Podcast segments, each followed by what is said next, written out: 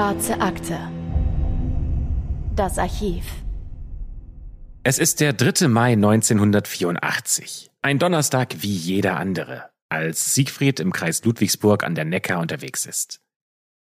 Sein weißer BMW ist schon seit dem frühen Morgen auf den Landstraßen der Gegend unterwegs. Und gerade kommt der 47-jährige Ingenieur von einer Firma in Freiberg. Ein ganz normaler Kundenbesuch, bei dem er wie immer alles mit seinem Diktiergerät festhält. Dieses Diktiergerät liegt jetzt neben ihm, als er mit dem Auto über die Landstraße in Richtung Marbach am Neckar fährt. Er wirft einen kurzen Blick auf die Uhr. Er muss sich nicht beeilen. Er muss erst am Nachmittag dort sein. Und die beiden Orte trennt nur der Neckar. Es ist kurz vor 10 Uhr, als er an dem Waldparkplatz vorbeikommt. Diese Einfahrt kennt er. Siegfried ist oft in der Gegend unterwegs. Er fährt am Klärwerk Heldenmühle von der Landstraße ab und auf den kleinen versteckten Rastplatz. Dann steuert er den BMW unter den grünen Bäumen hindurch, wird langsamer und bleibt schließlich stehen. Er dreht den Schlüssel im Schloss, der Motor verstummt und Siegfried lehnt sich zurück in seinem Sitz. Sein Blick streift den Weg vor ihm und dann die Bäume. Nicht zu sehen. Um die Zeit ist in der abgelegenen Gegend kaum was los. Mit einem Klicken schnallt er sich ab und öffnet dann mit der linken Hand die Tür neben ihm. Mit zwei Schritten steht er neben dem Auto und streckt sich. Wieder ein Blick auf die Uhr. Es ist kurz nach zehn. Er ist die vielen Fahrten als Verkaufsingenieur zwar gewöhnt, aber er freut sich trotzdem über eine kurze Pause, um sich mal die Beine zu vertreten. Um ihn herum ist es still. Nur das Rauschen des Windes in den Bäumen und ein paar Vögel, die von Ast zu Ast fliegen, sind zu hören. Erst dann ertönt das Knacken eines Astes. Er blickt sich um und bemerkt den Mann, der mit großen Schritten auf ihn zukommt. Erst als dieser Mann direkt vor ihm steht, zieht der Mann etwas aus seinem Mantel und hält es Siegfried unmittelbar vors Gesicht. Der Ingenieur blickt direkt in den Lauf einer Pistole. Und nur kurz darauf hallt ein Schuss durch den Wald. Nur etwa 15 Kilometer vom Parkplatz entfernt fährt anderthalb Stunden später ein weißer BMW auf der Hauptstraße durch Burgstetten. Im Ortsteil Erbstetten hält der Wagen vor der Filiale einer Volksbank. Ein Mann mit schwarzer Maske im Gesicht und einem Vorschlaghammer in der Hand steigt aus und geht mit großen Schritten auf die Bank zu. Er stürmt durch die Tür. In der Bank ist gerade gegen 12.25 Uhr nur eine einzige Bankangestellte. Sie zittert, als der Mann vor ihr mit dem Vorschlaghammer ausholt und die große Scheibe vor der Kasse zertrümmert. Scherben fliegen krachend in jede Richtung. Die Bankangestellte kann gerade noch den stillen Alarm unter ihrem Tisch drücken, dann wirbelt sie herum und rennt durch die Hintertür in den Flur des Hauses. Sie hastet die Treppen nach oben in Richtung der Wohnungen, die über der Bank liegen und trommelt mit ihren Händen gegen eine Tür, so lange, bis eine Frau ihr öffnet. Die beiden schließen sich ein. Der maskierte Mann in der Bank stopft währenddessen die Scheine aus der Kasse in eine Tasche, und nur wenige Minuten später rennt er aus der Bank, zurück zum weißen BMW und rast mit quietschenden Reifen davon. Und damit herzlich willkommen zu einer neuen Folge der Schwarzen Akte. Ihr habt es euch lange mal wieder gewünscht, dass wir einen deutschen Fall besprechen. Und dieser kommt heute natürlich wie immer von Christopher Bücklein. Und natürlich auch von Anne Luckmann. Hallo, schön, dass ihr da seid. Doch bevor es losgeht, hier an dieser Stelle ein Hinweis, denn in dieser Folge geht es um Gewalt und Suizid. Das heißt, wenn ihr euch mit diesen Themen nicht wohlfühlt, dann hört euch diese Episode bitte nicht alleine an oder skippt sie vielleicht sogar. So oder so ähnlich, wie wir euch das jetzt gerade am Anfang erzählt haben, beginnt der heutige Fall am 3. Mai 1984. Und im Anschluss an das, was ihr gehört habt, passieren mehrere Dinge gleichzeitig. Während in der Bankfiliale die Polizei anrückt und die Spuren sichert, entdeckt eine Streife an einer Landstraße nicht weit entfernt einen weißen BMW mitten in einem Feld. Und kurz darauf findet ein Spaziergänger auf dem Waldparkplatz in Marbach am Neckar die Leiche des 47-jährigen Ingenieurs Siegfried. Wir haben es hier mit drei Tatorten zu tun, und der Polizei ist schnell klar, diese drei Punkte, die hängen miteinander zusammen. Ein unbekannter Mann hat Siegfried auf dem Waldparkplatz aufgelauert, hat ihn erschossen, ist mit seinem Auto zur Bank gefahren hat sie überfallen und ist dann mit diesem gestohlenen Auto geflüchtet. Seine Beute waren fast 4800 D-Mark. Im Vergleich zu dem Schaden, den die Beamten in der Bank vorfinden, und natürlich der Leiche, die im Wald liegt, ist das eine sehr geringe Beute. Der damalige Soko-Leiter erklärt in einer ZDF-Doku, dass der Täter sein Opfer auf dem Parkplatz überrascht haben muss. Und das besonders Grausame hierbei ist, dass er seinem Opfer direkt in die Augen gesehen haben muss, als er abgedrückt hat. Der Schuss wurde aus nächster Nähe abgefeuert, und zwar aus ungefähr 30 Zentimeter Entfernung. Der Soko-Leiter sagt später auch, ich kann mir nur vorstellen, dass der Täter absolut sicher gehen wollte, dass sein Opfer relativ schnell mit dem ersten Schuss getötet wird und er deswegen unmittelbar ins Gesicht schoss. Wir haben es hier also mit einem kaltblütigen Killer zu tun. Die Spurensicherung findet auf dem Waldparkplatz eine Patronenhülse. Aber nichts sonst. Dieser Fund wird zur Analyse ins Labor geschickt. In der Bank jedoch, da haben die Ermittler mehr Glück. Sie nehmen die Aussage der Bankangestellten auf und beginnen zu rekonstruieren, was in der Filiale passiert ist. Anders als man es zum Beispiel von Bankräubern aus Filmen kennt, kam dieser Mann nämlich nicht reingestürmt und hat gerufen, alle auf den Boden oder das ist ein Überfall sondern er ist zielstrebig mit dem Vorschlaghammer auf das Panzerglas vor der Kasse zugelaufen. Der Hammer, mit dem der Mann zugeschlagen hat, liegt noch zwischen den Scherben. Und auf Fotos vom Tatort sieht man auf dem Stiel des Hammers einen kleinen roten Fleck. Auch auf einer Scherbe entdeckt die Spurensicherung rote Flecken. Und das bedeutet, es handelt sich um Blut. Die Polizei ist sich ganz sicher. Das ist das Blut vom Bankräuber. Diese vielversprechende Spur wandert ebenfalls ins Labor zur Analyse. Aber die Ergebnisse des Labors sind ziemlich ernüchternd, denn die Patronenhülse bringt keine weiteren Hinweise. Dafür entdecken sie bei der Blutanalyse aber, dass es sich um eine seltene Blutgruppe handelt. Richtige DNA-Untersuchungen, also der genetische einzigartige Fingerabdruck, Darauf kommt der britische Genetiker Alex John Jeffreys erst 1984, also im selben Jahr, in dem unser Fall spielt. Es wird aber bis 1988 dauern, bis dieses Verfahren in Deutschland von einem Gericht anerkannt wird. Die Polizei arbeitet also erstmal nur mit der Blutgruppe und mit einer weiteren wichtigen Spur, nämlich der Aussage der Bankangestellten. Sie beschreibt den Täter als etwa 35 bis 40 Jahre alt. Er sei ein schlanker Mann mit dunkelblonden, glatten Haaren und er habe einen dunkelblauen Anzug getragen. Aber die Fahndung nach einer Person, auf die diese Beschreibung passt, die liefert leider keine brauchbaren Hinweise. Die Ermittlungen laufen auf Hochtouren. 20 Leute insgesamt arbeiten in der Soko Hammer zusammen, aber sie können den Bankräuber nicht ausfindig machen. Mehr als ein halbes Jahr vergeht, mittlerweile ist es Winter 1984, und acht Monate nach dem ersten Überfall. Am 21. Dezember 1984 ist der Engländer Eugene, der in Nürnberg wohnt, mit seinem grünen VW Golf im Raum Ludwigsburg auf der Durchreise.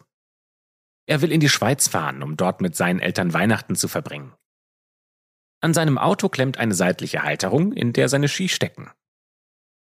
Der 37-Jährige lenkt seinen Wagen von der Autobahn runter auf die Landstraße, nur wenige Kilometer von Marbach am Neckar entfernt. Dort fährt er auf einen abgelegenen Parkplatz mit dem Namen Rohrtäle. Wir haben uns mal auf Google Maps genauer angeschaut, wo das liegt. Das ist quasi mitten im Nirgendwo. Dieser Parkplatz liegt direkt am Wald, aber von der Landstraße aus hat man einen guten Blick auf den verschneiten Waldweg, auf dem damals Eugenes hellgrüner VW Golf steht. Der Engländer will eine kleine Pause einlegen. Es ist kurz nach 10 Uhr morgens, und der Rastplatz ist vermutlich völlig verlassen. Alles ist ruhig. Vielleicht hört Eugene noch das Knacken eines Astes, er blickt sich um und sieht dann einen Mann auf ihn zukommen, der erst direkt vor ihm am Auto stehen bleibt. Und dann schallt ein Schuss durch den kalten Wintermorgen. Im etwa 25 Kilometer entfernten Klebronn hält wenig später ein hellgrüner VW Golf vor einer Volksbankfiliale. Wie die Polizei später ermitteln kann, steht zu dem Zeitpunkt ein Rentner-Ehepaar ganz zufällig an ihrem Fenster und schaut erwartungsvoll auf die Straße raus. Denn sie erwarten Besuch von ihrem Neffen aus Nürnberg. Als der ältere Mann den grünen Golf mit Nürnberger Kennzeichen sieht, da läuft er auf die Straße, um seinen vermeintlichen Neffen zu begrüßen. Aber dieses Auto rast davon. Und erst später wird klar, dass das gar nicht sein Neffe war. Und das Ehepaar hat nur durch Zufall ein Verbrechen verhindert. Weil Eugene an jenem Dezembertag nicht bei seinen Eltern in der Schweiz angekommen ist, wird er als vermisst gemeldet. Sein Wagen allerdings bleibt verschwunden. Bis zum 28. Dezember 1984, genau sieben Tage später. Das hellgrüne Auto rollt ein zweites Mal an der Volksbank-Filiale in Klebron vorbei, bremst ab und bleibt stehen. Die Bankangestellte Maria erinnert sich in einer Ausgabe der Doku Die großen Kriminalfälle an den Mann, der in die Filiale reinsprang und gerufen hat, das ist ein Überfall. Nur wenige Momente später schwingt er seinen Vorschlaghammer und schlägt ein Loch in das Sicherheitsglas vor der Kasse. Dann hält er eine Pistole durch die Öffnung und richtet sie auf Maria und den Filialleiter. Der Filialleiter öffnet die Tür zum Kassenraum, wo die Mitarbeiter stehen, und macht dem Räuber somit den Weg frei. Der Räuber stürmt auf den Tresor zu. Wieder ist der Mann maskiert. Er stopft das Geld in die Tasche, macht kehrt und stürmt aus der Bank. Dieses Mal erbeutet der Bankräuber fast 80.000 D-Mark. Als die Polizei bei der Bank ankommt, ist der grüne VW Golf längst weg. Aber ein Zeuge konnte sich das Kennzeichen merken. Es ist ein Auto aus Nürnberg. Die Polizei startet sofort eine Ringfahndung. So nennt man auch eine Großfahndung direkt nach einer schweren Straftat. Hierbei werden ringförmig zum Ausgangspunkt der Straftat Polizeikontrollen durchgeführt, um den oder die Täter an der weiteren Flucht zu hindern. Ja, und tatsächlich, die Polizei kann nur wenig später das Auto finden, verlassen in einem Nachbarsort. Für die Ermittler ist jetzt klar, das muss derselbe Täter gewesen sein, der auch schon vor einem halben Jahr zugeschlagen hat. Ein gestohlenes Auto, ein Vorschlaghammer, es ist exakt das gleiche Muster. Gleichzeitig hat die Polizei einen schrecklichen Verdacht, denn wenn der Täter bei seiner ersten Tat einen Mann für ein Fluchtauto getötet hat, dann könnte er es ja jetzt wieder getan haben.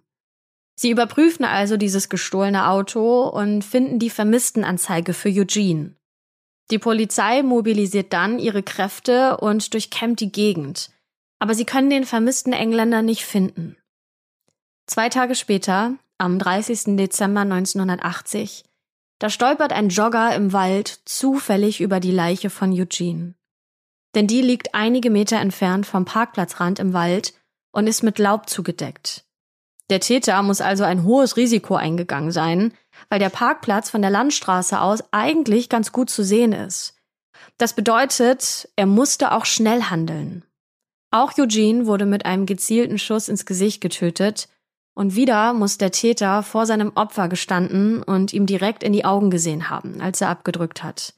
Und das ist echt gruselig, denn es scheint, als hätten die Opfer sich gar nicht gewehrt, oder hätten bis zur letzten Sekunde nicht gewusst, was gleich passieren wird. Die Polizei beginnt sofort mit ihren Ermittlungen.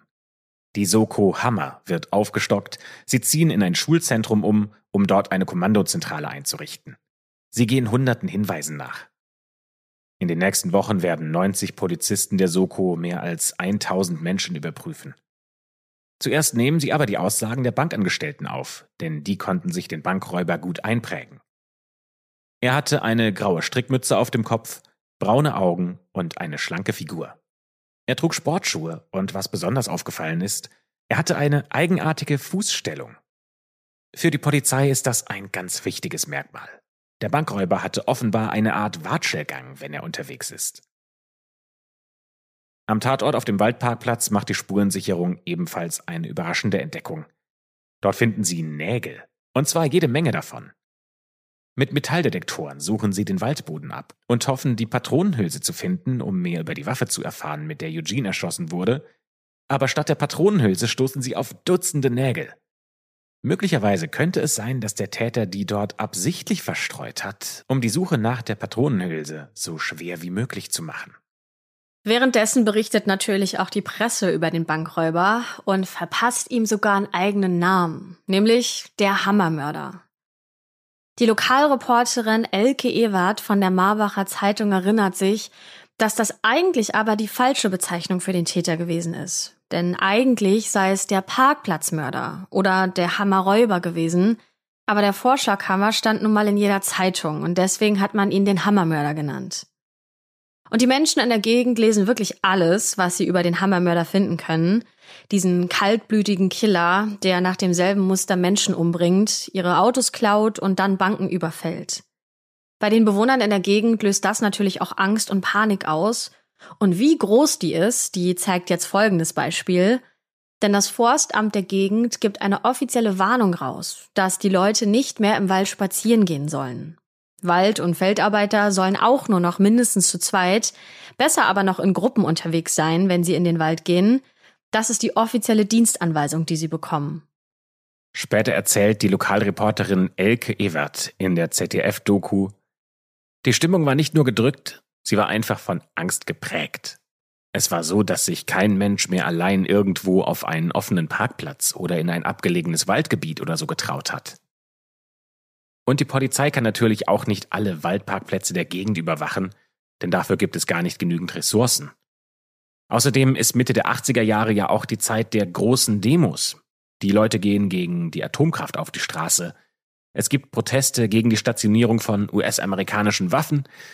Ja, das heißt, die Polizei hat in dieser Gegend verdammt viel zu tun. Es entsteht sogar eine Art Massenhysterie um den Hammermörder. Und der Druck auf die Polizei wird immer größer, endlich auch mal Ergebnisse zu liefern. Die Polizei hat mittlerweile so viele Zeugenaussagen und Hinweise, dass sie ein grobes Bild des Täters erstellen können. Allerdings nicht nur eins, denn der Soko-Leiter erzählt, dass es teilweise widersprüchliche Angaben von Zeugen gab. Je mehr Zeugen es gibt, desto mehr unterschiedliche Beschreibungen gibt es auch von dem gesuchten Hammermörder. In der ZDF-Doku werden diese verschiedenen Bilder gezeigt, und da gibt es zum Beispiel Bild 1 von einem Mann mit schmalem Gesicht, dünnen Augenbrauen und fast schon schmalzig zurückgegelten Locken. Bild 2 zeigt einen Mann mit Milchbubi-Gesicht, buschigen Augenbrauen, einer dicken Lippe und markanter Nase. Der Mann auf Bild 3 hat stechende Augen, schmale Lippen, eine schmale Nase und trägt eine Art Elvis-Frisur. Und auf Bild 4 hat der Gesuchte riesige Ohren und ein kleines Gesicht. Auf Bild 5 trägt er eine Brille, auf Bild 6 ist ein junger Mann Anfang 20 mit einer breiten Nase und einem breiten Mund.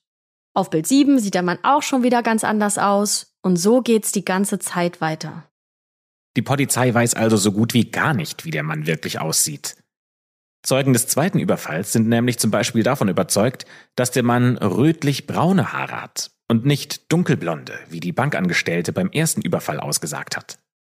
Das Einzige, was bei dieser Serie konstant zu sein scheint, ist die Art, wie der Täter vorgeht. Er lauert erst auf Parkplätzen, bringt dort seine Opfer um, klaut deren Autos und überfällt damit Banken. Auch bei der Polizei herrscht Ungewissheit und die Angst in der Bevölkerung wird immer größer. Die Menschen meiden einsame Parkplätze. Anhalter werden an der Straße stehen gelassen. Die Menschen wissen einfach zu wenig über den Hammermörder. Aber dann macht die Spurensicherung am zweiten Tatort im Wald, wo Eugenes Leiche gefunden wurde, eine Entdeckung. Zwischen den ganzen Nägeln schaffen es die Ermittler, die Patronenhülse ausfindig zu machen. Und als diese Patronenhülse im Labor analysiert wird und die Ergebnisse bei der Soko Hammer ankommen, verändert das alles in diesem Fall.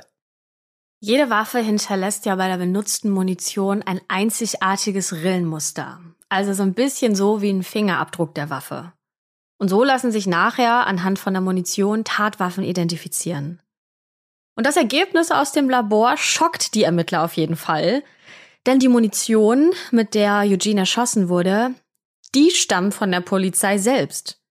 Könnte der Hammermörder also ein Polizist sein? Ein Mann, der die Bevölkerung ja eigentlich vor Verbrechen schützen sollte? Wenn ein Polizist tatsächlich der Täter wäre, dann muss die Mordwaffe eine Walter P5 sein denn die gehört zur Standardausrüstung bei der Polizei in Baden-Württemberg. Es gibt aber noch weitere Hinweise dafür, dass der Täter aus den eigenen Reihen stammen könnte, denn die beiden Banküberfälle haben zeitlich immer kurz vor Schalterschluss der Banken stattgefunden. Das fällt außerdem in das Zeitfenster, in dem bei der Polizei die Früh in die Spätschicht wechselt. Das heißt, dass weniger Besatzungen dort einsatzbereit sind. Und das wäre ein Vorteil für den Hammermörder. Aber ist das geplant oder reiner Zufall? Beide Überfälle haben außerdem in unterschiedlichen Polizeidirektionen stattgefunden. Das bedeutet, dass die Ermittler sich erstmal austauschen und ihre Ergebnisse miteinander teilen müssen. Das ist auch ein Vorteil für den Hammermörder. Und dann sind da noch die gefundenen Nägel. Vielleicht hat er sie gestreut, weil er gewusst hat, dass ihn die Munition verraten würde. Ja, das sind einfach viel zu viele Zufälle. Und wenige Wochen nach dem zweiten Banküberfall, im Frühjahr 1985, ermittelt die Polizei also auch gegen Menschen in den eigenen Reihen.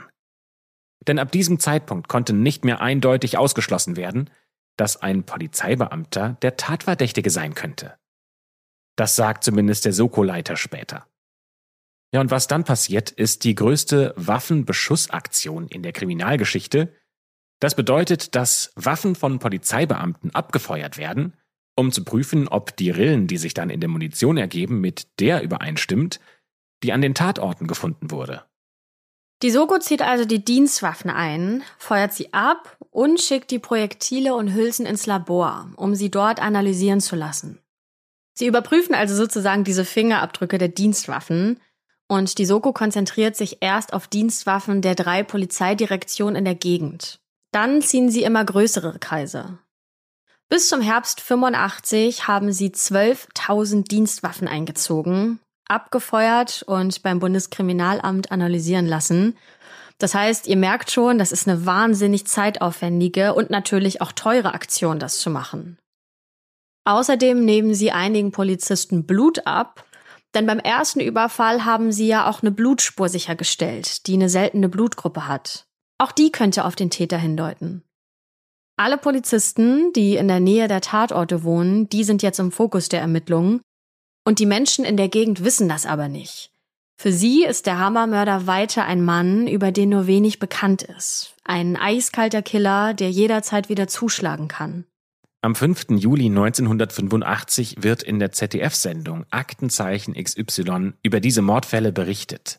Und die Polizei in Stuttgart bittet um Hinweise aus der Bevölkerung. In diesem Beitrag werden die beiden Morde und die Überfälle rekonstruiert. Und wenn ihr euch das mal selbst anschauen wollt, schaut mal in die Show Notes. Da haben wir euch die Sendung von damals verlinkt. In dieser Sendung wird eine Belohnung für Hinweise ausgerufen. 58.000 D-Mark. Nach dieser Sendung gibt es aber keinen entscheidenden Hinweis für die Polizei. Bis 17 Tage später, nach der Ausstrahlung von dieser Aktenzeichen XY-Sendung, der Hammermörder wieder zuschlägt. Und zwar am 22. Juli 1985. An einem Parkplatz für Wanderer, der ist mehr als 20 Kilometer vom ersten Tatort entfernt, da hält der 26 Jahre alte Elektriker Wilfried. Er ist gerade zwischen Elsfeld und Flein auf der Landstraße unterwegs. Er kommt auch aus der Gegend und ist gerade auf dem Weg zur Arbeit, aber dort wird er nie ankommen. Sein Auto, ein schwarzer Golf GTI, der hält kurz darauf vor einer Volksbank-Filiale in Spiegelberg, ebenfalls ein Ort in der Gegend, ungefähr 25 Kilometer von Marbach am Neckar entfernt, wo ja der erste Überfall stattgefunden hat.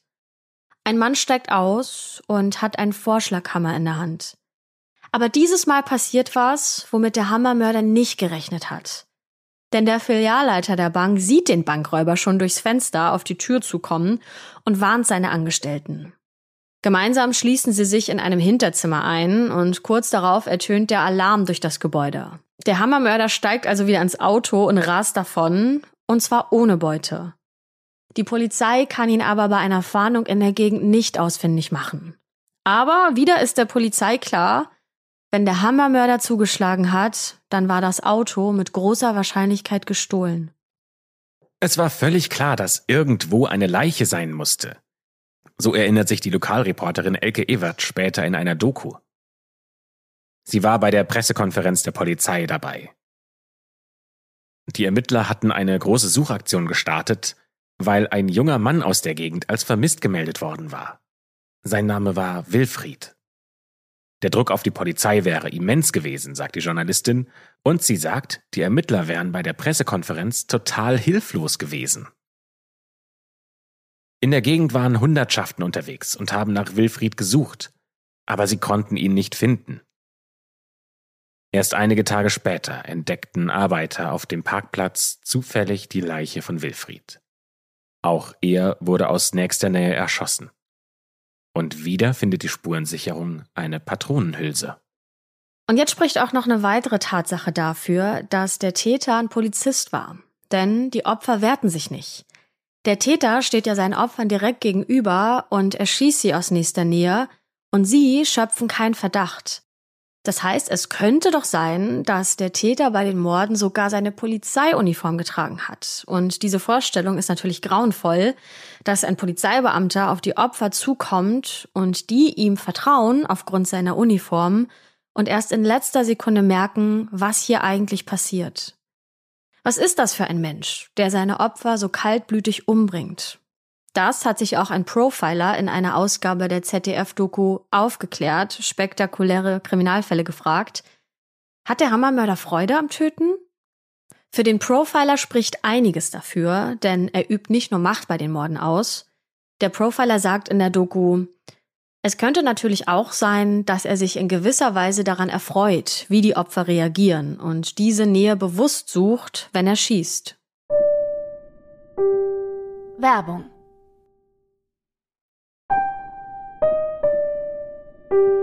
Werbung Ende. Nach dem dritten Mord wächst nicht nur der Druck auf die Soko Hammer, sondern auch die Angst in der Bevölkerung. Der Hammermörder ist das Thema Nummer eins in der Gegend. Es gibt sogar ein sogenanntes Polymobil, das unterwegs ist und Flugblätter verteilt und Lautsprecherdurchsagen macht. Die Beamten stehen mit einem Pavillon an öffentlichen Plätzen, klären auf und suchen Zeugen. Davon gibt es ein Foto. Da ist ein großes Banner zu sehen, das vor dem Pavillon aufgestellt ist, auf dem steht Wer kennt den Parkplatzmörder? Das alles zeigt, wie groß das Thema für die Polizei ist und auch für die Menschen in der Gegend.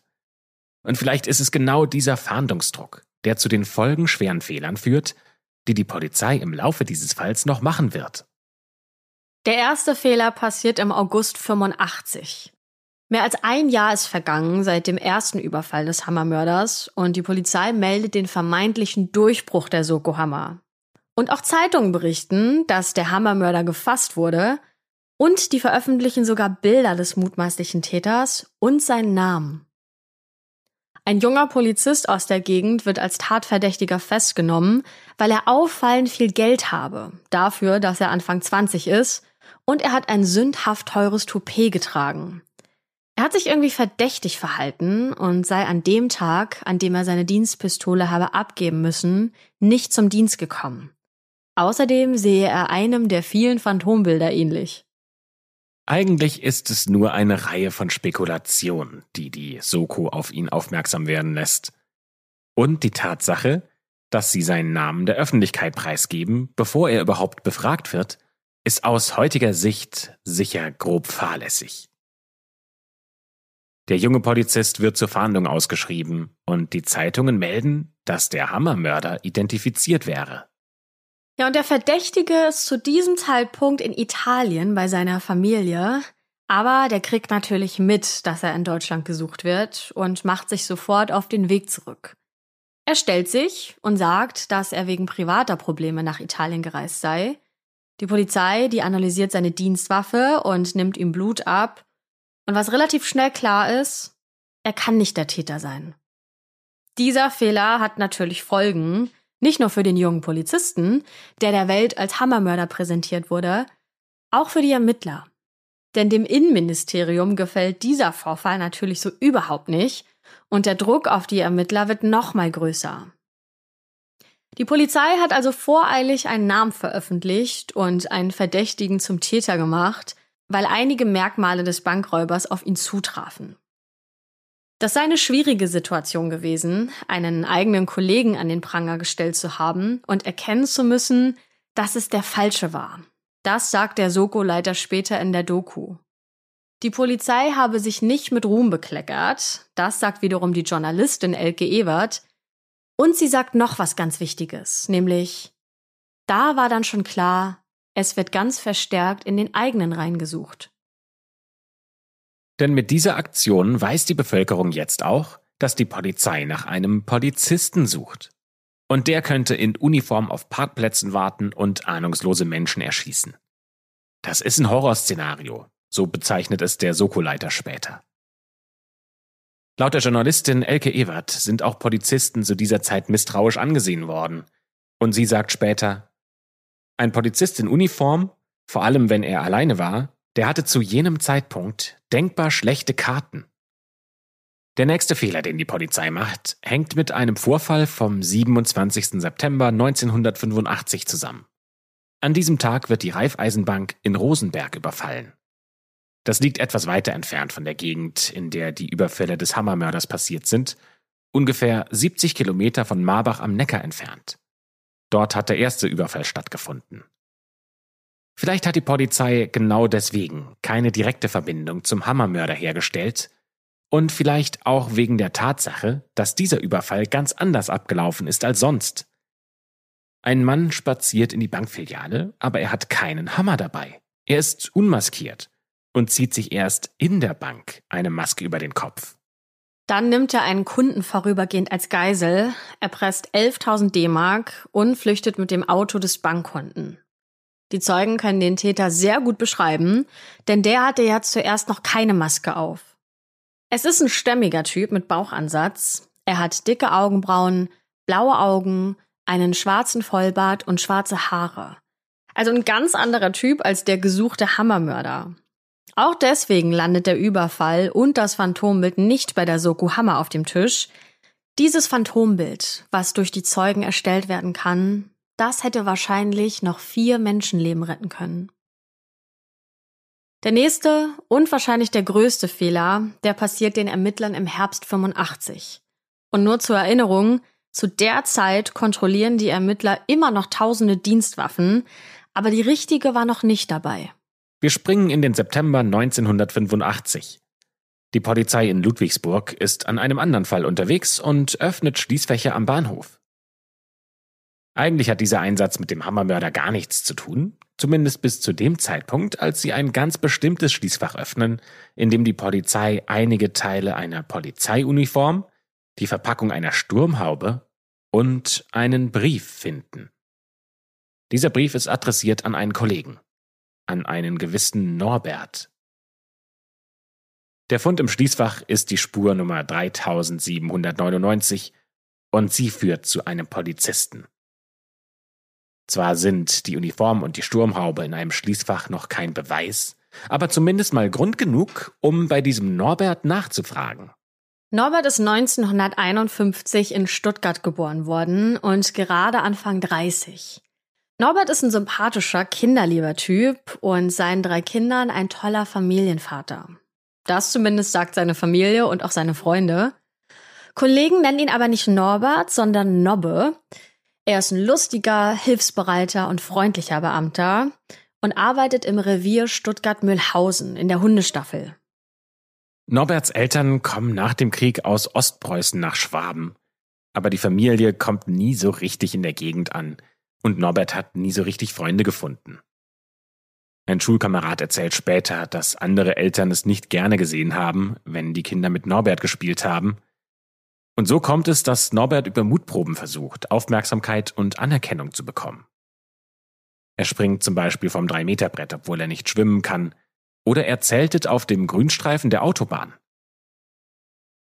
Mit seiner Familie und seiner Schwester fährt er nach Italien in den Urlaub nur dort ist er glücklich. Aber immer wenn es nach Hause geht, dann landet er wieder auf dem harten Boden des Alltags. Es heißt, dass Norbert in dieser Zeit versucht haben soll, sich das Leben zu nehmen. Er hat sich komplett abgeschottet. Und als er 17 Jahre alt ist, da lassen sich seine Eltern scheiden. Er zieht mit seiner Mutter und seiner Schwester nach Strümpfelbach in ein kleines Haus. Und in dieser Zeit sagt er nicht mal seinen Schulkameraden, dass er weggezogen ist. Dann fängt er eine Lehre in Strümpfelbach als Kaufmann an, aber wird dort ziemlich schnell wieder entlassen. Laut seinem Chef war Norbert nämlich unzuverlässig und kam oft einfach gar nicht zur Arbeit. Dann hat er ein Jahr lang als Hilfsarbeiter gejobbt, bevor er sich bei der Polizeischule in Stuttgart angemeldet hat. Beim zweiten Versuch hat er es auch tatsächlich in die Aufnahmeprüfung geschafft und dort lernt er dann eine Frau kennen, Ingeborg. Ingeborg ist eine Kollegin von Norbert und die beiden heiraten, als sie 25 sind. Sie wohnen in Stuttgart in der kleinen Wohnung und bekommen zwei Söhne. Und als das dritte Kind, ein Mädchen, geboren wird, da ziehen sie auf das Grundstück von Norberts Mutter in Strümpfelbach. Die kleine Familie möchte sich sogar ein eigenes Haus bauen, denn Norbert gewinnt im Lotto. Über diese Summe, die er gewonnen hat, gibt's unterschiedliche Angaben, und so muss er zwischen 30.000 und 50.000 Mark gewonnen haben.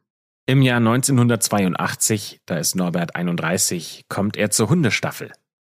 Seine Kollegen mögen ihn. Er ist tierlieb und kollegial und ein zuverlässiger Polizist. Nach außen lebt Norbert ein glückliches Familienleben. Aber hinter den Mauern seines neu gebauten Hauses wachsen die Schulden. Trotz des Lottogewinns hat er sich bei diesem Bau finanziell übernommen.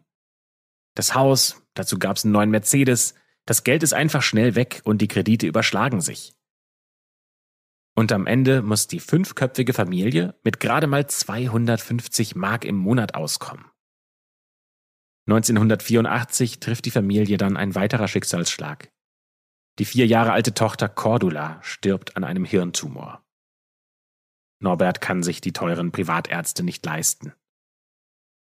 Ein Kollege von Norbert erzählt Journalisten später, dass Norbert im Dienst oft niedergeschlagen gewesen wäre. Und Norbert soll einmal erzählt haben, dass er bei einem Arzt war, der ihm wiederum gesagt hätte, dass Norbert erstmal 10.000 Mark bezahlen müsste, damit dieser Arzt überhaupt anfängt, seine Tochter zu untersuchen. Ja, man kann sich ja kaum vorstellen, wie schlimm diese Situation für die Familie gewesen sein muss. Hätte die vierjährige Tochter geheilt werden können, wenn mehr Geld für die Behandlung da gewesen wäre? Das ist natürlich eine Frage, die sich stellt. Aber im März 84 stirbt sie. Nur wenige Wochen später begeht der Hammermörder seinen ersten Mord und Überfall. War also letztendlich der Tod seines Kindes der Auslöser? Oder war es der Druck, einen sozialen Status und eine Fassade aufrechtzuerhalten, seinen gehobenen Lebensstandard nicht zu verlieren? Hat Norbert aus Habgier gehandelt? Oder war es sogar eine Mischung aus beidem? Ein Autor, der später über diesen Fall einen Film geschrieben hat, sagt über Norbert, im Grunde ist er ein gutmütiger und harmloser Spießer gewesen.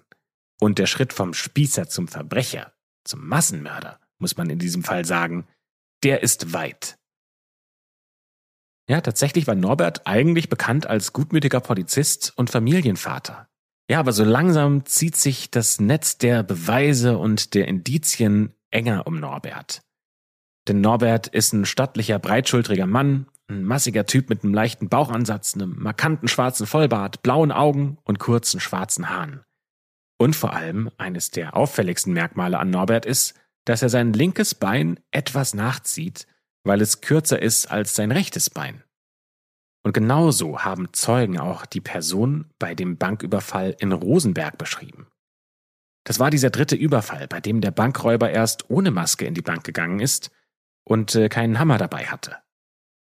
Das Phantombild, das die Polizei nach diesem Überfall erstellt, ist quasi eine exakte Kopie des Passbilds von Norbert. Dieses Phantombild, das ist bei der Soko Hammer aber nie auf dem Tisch gelandet denn die haben diesen Raub nie mit dem Hammermörder in Verbindung gebracht. Ja, aber wie kann es sein, dass ein Polizist so eine Straftat begeht und nie verdächtigt wird? Ja, da sind zum einen natürlich die Phantombilder. Denn Norbert sieht ganz anders aus als die Bilder, die vom Hammermörder im Umlauf sind. Die Ermittler vermuten später, dass sich Norbert den Bart angeklebt haben könnte. Und dann ist da ja noch seine Dienstwaffe. Die Soko kommt ihm darüber nicht auf die Schliche, weil Norberts Dienststelle auf der Liste der zu überprüfenden Polizeidirektion sehr weit unten steht. Aber das ist ein reiner Zufall. Und trotzdem gibt es immer wieder Hinweise, dass Norbert der Täter ist. Der schwerwiegendste Hinweis dabei ist sein Gang. Dieser Watschelgang des Hammermörders. Der ist der Polizei ja bekannt, aber niemand kommt darauf, dass es Norbert ist. Dabei war die Polizei ein paar Mal sogar ganz nah dran, wusste das aber nicht. Norberts Kollege berichtet der Presse später, dass Norbert einmal gesagt habe, dass man den Hammermörder nie fassen würde. Nur wenn der sich selbst stellt. Beim Überfall in Spiegelberg, das war der versuchte dritte Überfall, der schiefgegangen ist, weil ihn der Filialleiter gesehen hatte, hat Norbert das Auto gewechselt und wird mit seinem eigenen Wagen bei der Fahndung kontrolliert. Der Beamte, der ihn kontrolliert, sagt nur, ah, ein Kollege, und bittet ihn vorsichtig zu sein, weil der Hammermann wieder zugeschlagen hätte und lässt ihn einfach fahren.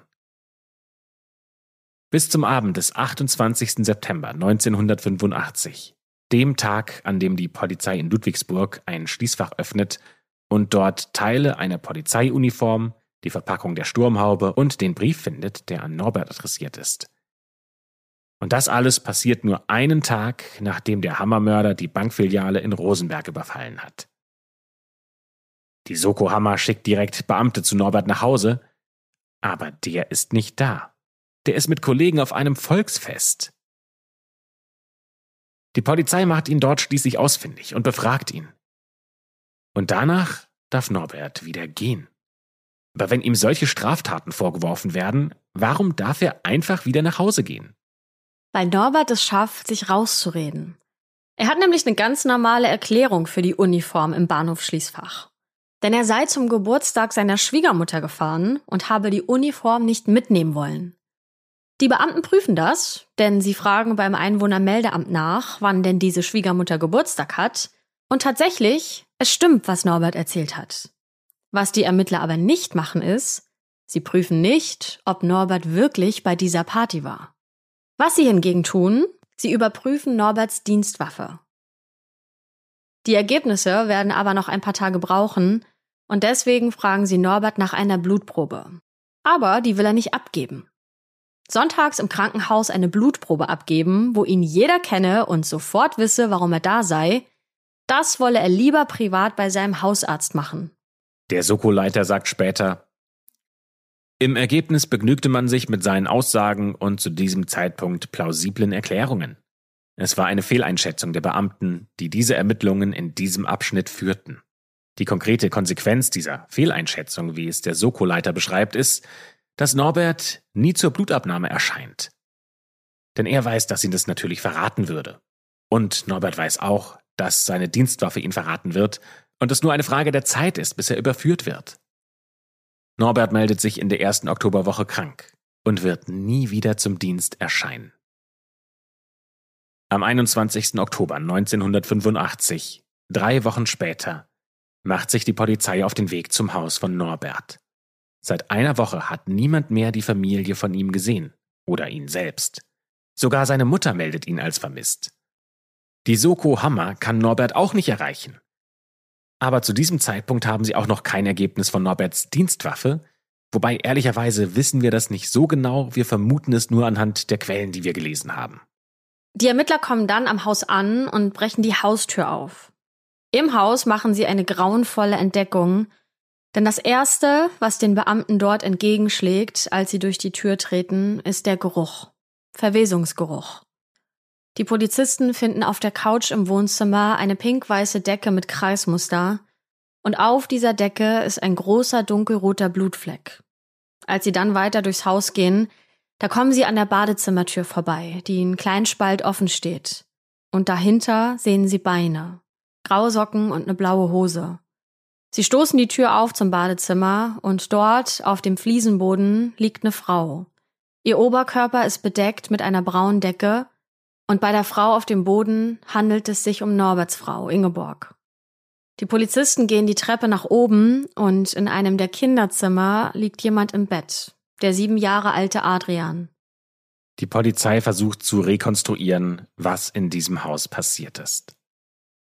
Vermutlich hat Norbert am 13. Oktober 1985 seine Frau und seinen sieben Jahre alten Sohn erschossen. Der Autor Fred Breinersdorfer vermutet, dass es einen Auslöser gegeben haben muss. Vielleicht hat Norberts Frau ihn gebeten, alles zu gestehen. Oder sie wollte zur Polizei gehen. Man wird nie herausfinden, ob Ingeborg wusste, dass ihr Mann der Hammermörder ist. Man vermutet allerdings, dass sie die Aktenzeiche XY-Ausgabe gesehen haben könnte.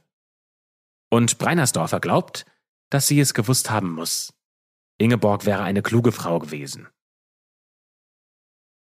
Trotzdem hatte Norbert eine Erklärung für das ganze Geld. Er sagt, er hätte einen Nebenjob als Sicherheitsmann gehabt. Aber ob Ingeborg ihm geglaubt hat oder ob sie wusste, dass ihr Mann Banken überfallen hat und Menschen getötet hat, das werden wir nie erfahren. Aber an jenem 13. Oktober 1985 sitzt sie auf der Couch, als Norbert seine schwangere Frau erschießt. Dann trägt er ihre Leiche ins Badezimmer und die beiden Söhne, Adrian und Gabriel, schlafen zu dem Zeitpunkt in ihren Betten. Dort tötet Norbert den älteren Sohn, weckt den vier Jahre alten Gabriel und geht mit ihm aus dem Haus zum Auto. Und dann fährt er los. Fast 1400 Kilometer fährt er über die Autobahn, über den Brenner bis nach Italien. In den Ort, an dem er als Kind selbst Urlaub gemacht hat. Sie sind nämlich in dem kleinen Küstenort Torre Cane. Als die Polizei in Norberts Haus steht, ist er mit seinem jüngsten Sohn schon seit mehreren Tagen in Süditalien. Es scheint, als wolle er mit seinem Sohn Urlaub machen, denn sie besuchen einen Safari-Park. Er kauft Gabriel einen riesigen Plüschlöwen. Sie gehen am Strand spazieren und essen in Restaurants zu Abend. Es gibt sogar ein Foto von den beiden im Safari-Park. Norbert sitzt auf einem von vielen orangefarbenen Plastikstühlen neben seinem Sohn. Er trägt einen langen Mantel, hält vermutlich eine Geldbörse in der Hand und lächelt ein bisschen in die Kamera. Sein Sohn sitzt neben ihm und der Soko-Leiter vermutet später, dass Norbert nochmal nach Italien in seine heile Welt geflüchtet ist.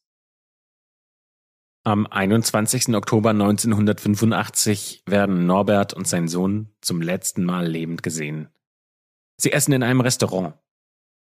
Ein Kellner erzählt, dass ihm die beiden aufgefallen wären, weil sie zuerst ohne Ziel einfach am Strand im Regen spaziert wären. Der Mann, Norbert, hätte beim Essen sehr ernst gewirkt so als ob er schlimme Gedanken gehabt hätte. Und am nächsten Tag, den 22. Oktober 1985, steht am Strand der Wagen von Norbert einfach da. Ein paar Schuhe stehen neben der Fahrertür. Im Kofferraum blickt der riesige Plüschlöwe nach draußen. Und auf der Rückbank liegt Gabriel. Auf dem Beifahrersitz liegt Norbert. Norbert hat erst seinen Sohn und dann sich selbst erschossen. Der Polizist hat also seine gesamte Familie ausgelöscht, insgesamt sechs Menschen ermordet und vier Banken überfallen. Eine Psychologin mutmaßt in der ZDF-Doku, dass Norbert seine ganze Familie bei dem erweiterten Suizid mitnehmen wollte. Er sei ein Täter, bei dem sich alles um ihn drehte. Seine Selbstbezogenheit sei der rote Faden bei seinen Taten gewesen. Er wollte seinen Lebensstandard und sein Ansehen behalten, die er durch das Geld bekommen hat. Der Autor Fred Breinersdorfer meint, dass Norbert fast schon berechnend und grob fahrlässig gehandelt hat und signifikante Spuren hinterließ.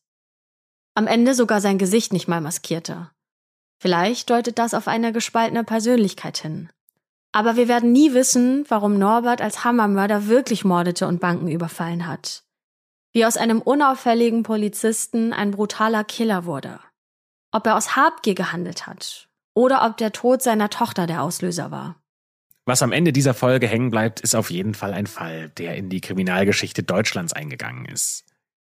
Norberts Waffe wird zum Beispiel im Polizeimuseum Stuttgart ausgestellt. Über diesen Fall werden Filme, Serien, Bücher und Dokus erstellt. Und was auch wichtig ist, die Ermittler und das Innenministerium geben im Nachhinein bei den Ermittlungen Fehler zu. Die falschen Spuren, die falsche Festnahme. Ja, vielleicht hätten hier sogar einige Morde verhindert werden können. Der Soko-Leiter sagt später, dass Norbert seine Familie, sprich seine Kinder, seine Frau und sich selbst umbringt, das hätte man verhindern können, wenn man nur ganz stringent vorgegangen wäre in dieser Spur 3799. Es war die Spur des Schließfachs am Bahnhof in Ludwigsburg. Und damit bedanken wir uns fürs Zuhören und vor allem vielen Dank an Maja, die uns diesen Fall vorgeschlagen hat. Und wir freuen uns natürlich, wenn ihr nächste Woche wieder mit dabei seid. Dann sind wir bei Podimo oder im nächsten Monat, wenn wir wieder auf allen Plattformen sind. Vielen Dank fürs Zuhören und bis zum nächsten Mal.